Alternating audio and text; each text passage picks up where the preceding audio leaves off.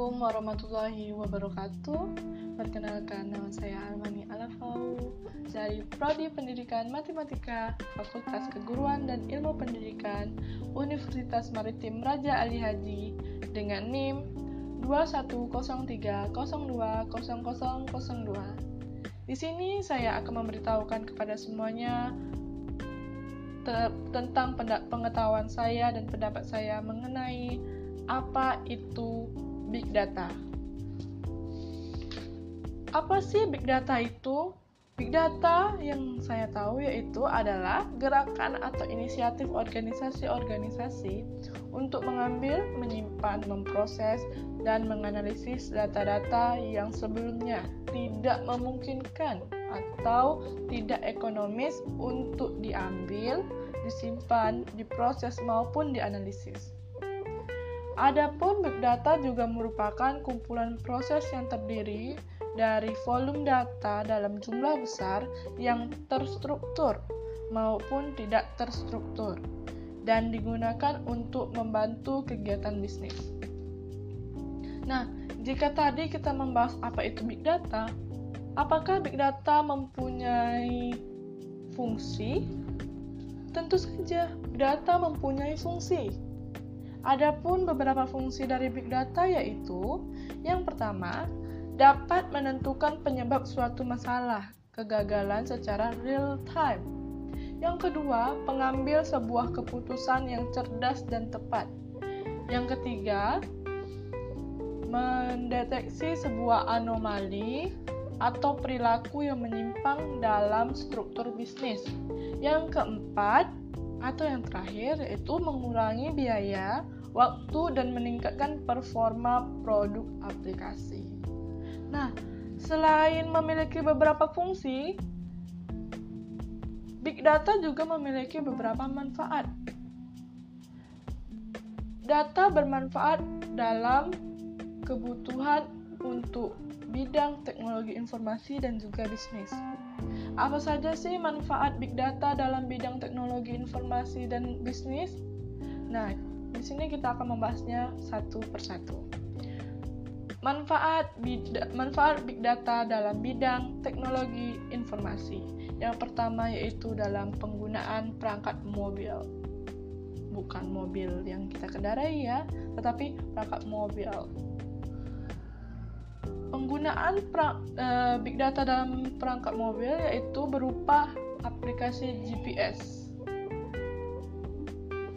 Nah, GPS yang dimiliki oleh Google Maps menggunakan bantuan dari big data dalam memproses dan memanajemen berbagai bentuk data.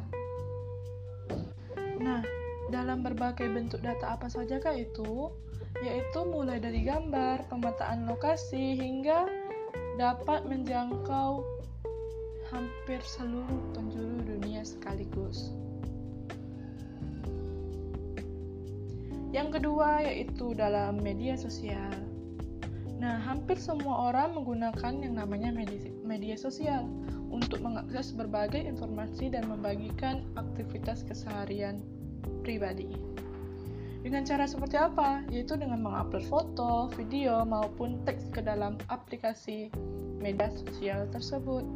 Nah, semua informasi yang yang diupload itulah yang merupakan jenis data yang akan terekam dan tersimpan dalam sistem basis data dengan kapasitas besar.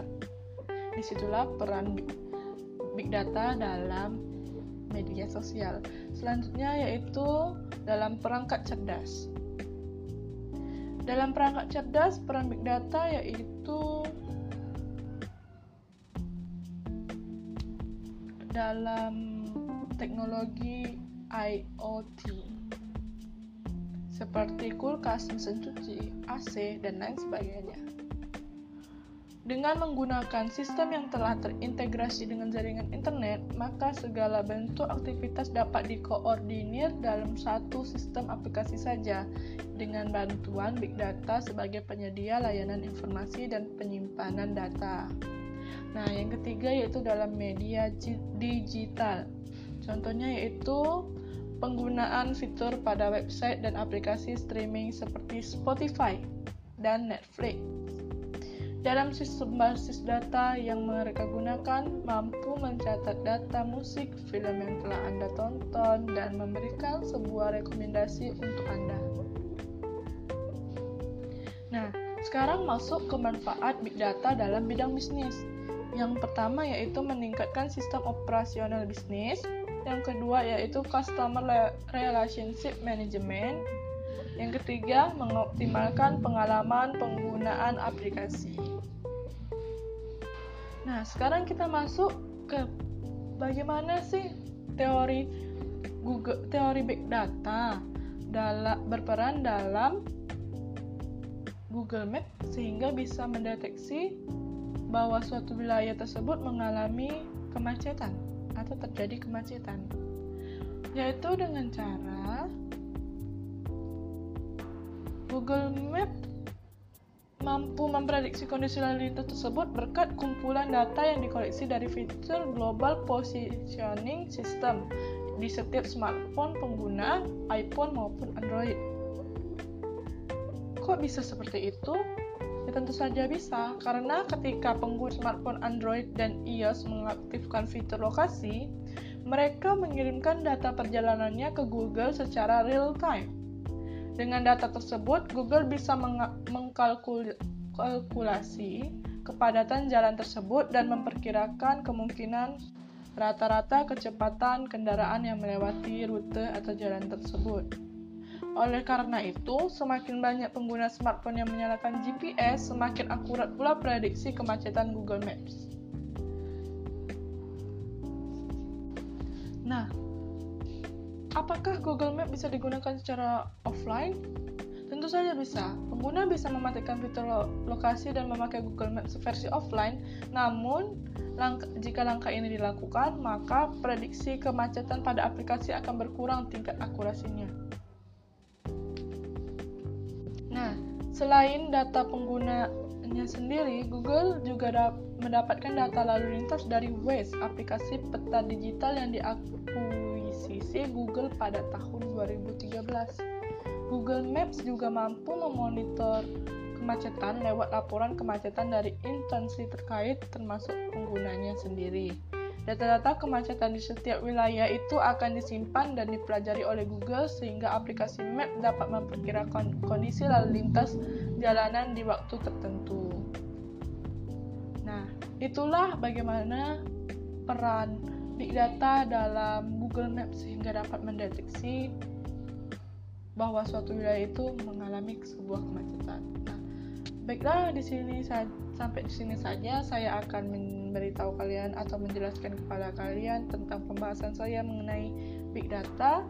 Saya mohon maaf apabila ada kesalahan karena kesalahan itu datang dari saya sendiri.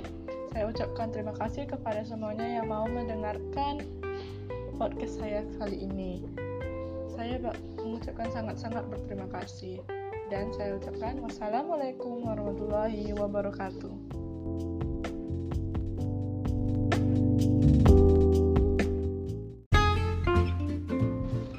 Di sini merupakan podcast mengenai pembelajaran pengantar TI.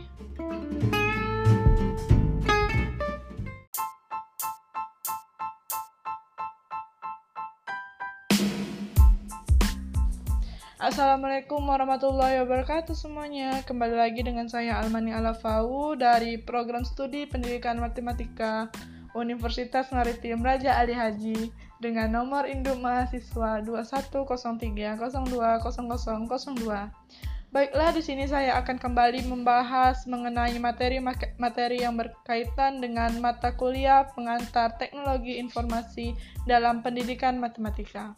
Adapun materi yang akan kita bahas hari ini atau kali ini adalah yaitu berjudul Persiapan calon guru dalam menghadapi tantangan di era revolusi industri keempat. Nah, sebelum kita masuk ke pembahasan utama mengenai persiapan calon guru dalam menghadapi tantangan tersebut, kita harus terlebih dahulu apa sih itu revolusi industri keempat. Revolusi industri keempat merupakan upaya transformasi menuju perbaikan yang di mana lini produksi dan dunia internet bersatu di era saat ini.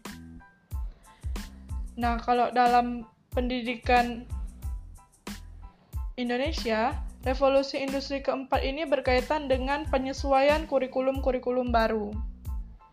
Yang di mana kita contohnya yaitu menggunakan Internet of Things atau IoT. Nah, selanjutnya kita akan membahas mengenai apa sih kaitan guru dengan revolusi industri keempat ini. Guru merupakan pilar pendidikan yang sangat penting yang sangat penting untuk digunakan. Keberhasilan pendidikan yang sa sangat tergantung pada peran ahli strategis guru. Guru dituntut untuk melahirkan generasi muda yang mampu menghadapi era revolusi industri keempat, di mana peran manusia mengalami disrupsi dengan banyaknya peran manusia tergantikan dengan mesin-mesin dan kecerdasan buatan. Untuk itu, guru-guru dituntut untuk memiliki karakter guru abad 21. Yang di mana karakter guru abad 21 ini yang pertama yaitu guru harus memiliki semangat belajar. Kemauan ini diperlukan karena pengalaman, pengetahuan, tata nilai, dan kondisi, kondisi sosial dan psikologis masyarakat yang telah berubah. Kedua, guru harus mampu mengembangkan media pembelajaran yang efektif. Hal ini disebabkan karena guru adalah komunikator yang harus mampu menyampaikan sesuatu secara efektif dan efisien kepada orang lain, khususnya kepada para peserta didik. Ketiga, guru dituntut menguasai teknologi pendidikan. Hal ini dipentingkan karena perencanaan, pelaksanaan, dan evaluasi belajar kini hampir seluruhnya memanfaatkan kemajuan teknologi. Keempat, guru diharapkan memiliki rasa empati yang tinggi. Guru tidak hanya sekedar melaksanakan tugas mengajar, tetapi juga harus mampu menjalin hubungan emosional yang bermutu dengan siswa dan warga sekolah lainnya. Kelima, hal yang terpenting harus dimiliki adalah bahwa guru dituntut untuk menjadikan dirinya sebagai orang yang layak diteladani oleh para siswa serta semua warga sekolah. Nah, tadi kita sudah membahas kaitan antara guru dan revolusi industri keempat ini. Sekarang kita masuk ke pembahasan utama kita yaitu mengenai bagaimana persiapan calon guru menghadapi tantangan di era revolusi industri keempat. Adapun persiapan yang pertama yaitu kemampuan untuk memahami karakter siswa. Kemampuan untuk memahami karakter siswa dimaksudkan untuk mengkondisikan hal apa saja yang harus diajarkan. Bagaimana mengkondisikan peserta didik sesuai dengan karakteristik masing-masing. Kemampuan mengenali karakter yang baik akan memudahkan seorang guru dalam proses mengajar dengan menggunakan metode yang tepat. Yang kedua yaitu pengalaman mengajar. Pengalaman adalah guru terbaik. Saat ini banyak tersedia lembaga pendidikan non-formal seperti bimbingan belajar, les privat, ataupun bimbingan online yang memberikan kesempatan bagi mahasiswa pendidikan untuk bekerja. Dengan belajar memulai untuk langsung praktik mengajar di lapangan. Secara tidak langsung, karakter seorang guru akan terbentuk dalam diri kita. Ketiga, yaitu belajar teknologi sedini mungkin.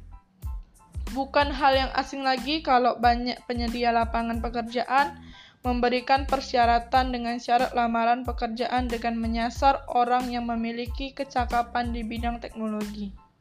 Di masa mendatang, Kemampuan di bidang teknologi akan membantu seorang calon guru dalam memiliki kesempatan diterima bekerja yang cukup luas dan memiliki kesempatan memenangkan persaingan karir di dunia kerja.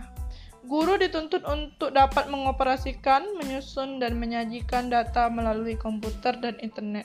Hal ini tidak kalah penting Hal yang tidak kalah penting adalah pembaruan sistem ujian yang hampir semua dilakukan dengan berbasis online. Untuk itu, tentu seorang calon guru perlu belajar dan memahami teknologi. Yang keempat atau yang terakhir yaitu bergabung di komunitas guru. Bergabung menjadi anggota di sebuah komunitas akan membantu kita dalam memperluas relasi, pengalaman, bahkan membuka kesempatan bekerja. Kita bisa memanfaatkan relasi tersebut untuk menggali dan mendapatkan informasi-informasi bermanfaat yang berkaitan dengan profesi guru.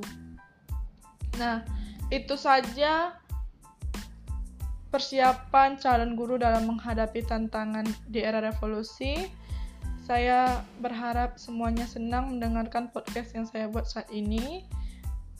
Dan saya akan mengakhiri podcast ini dengan mengucapkan wassalamualaikum warahmatullahi wabarakatuh.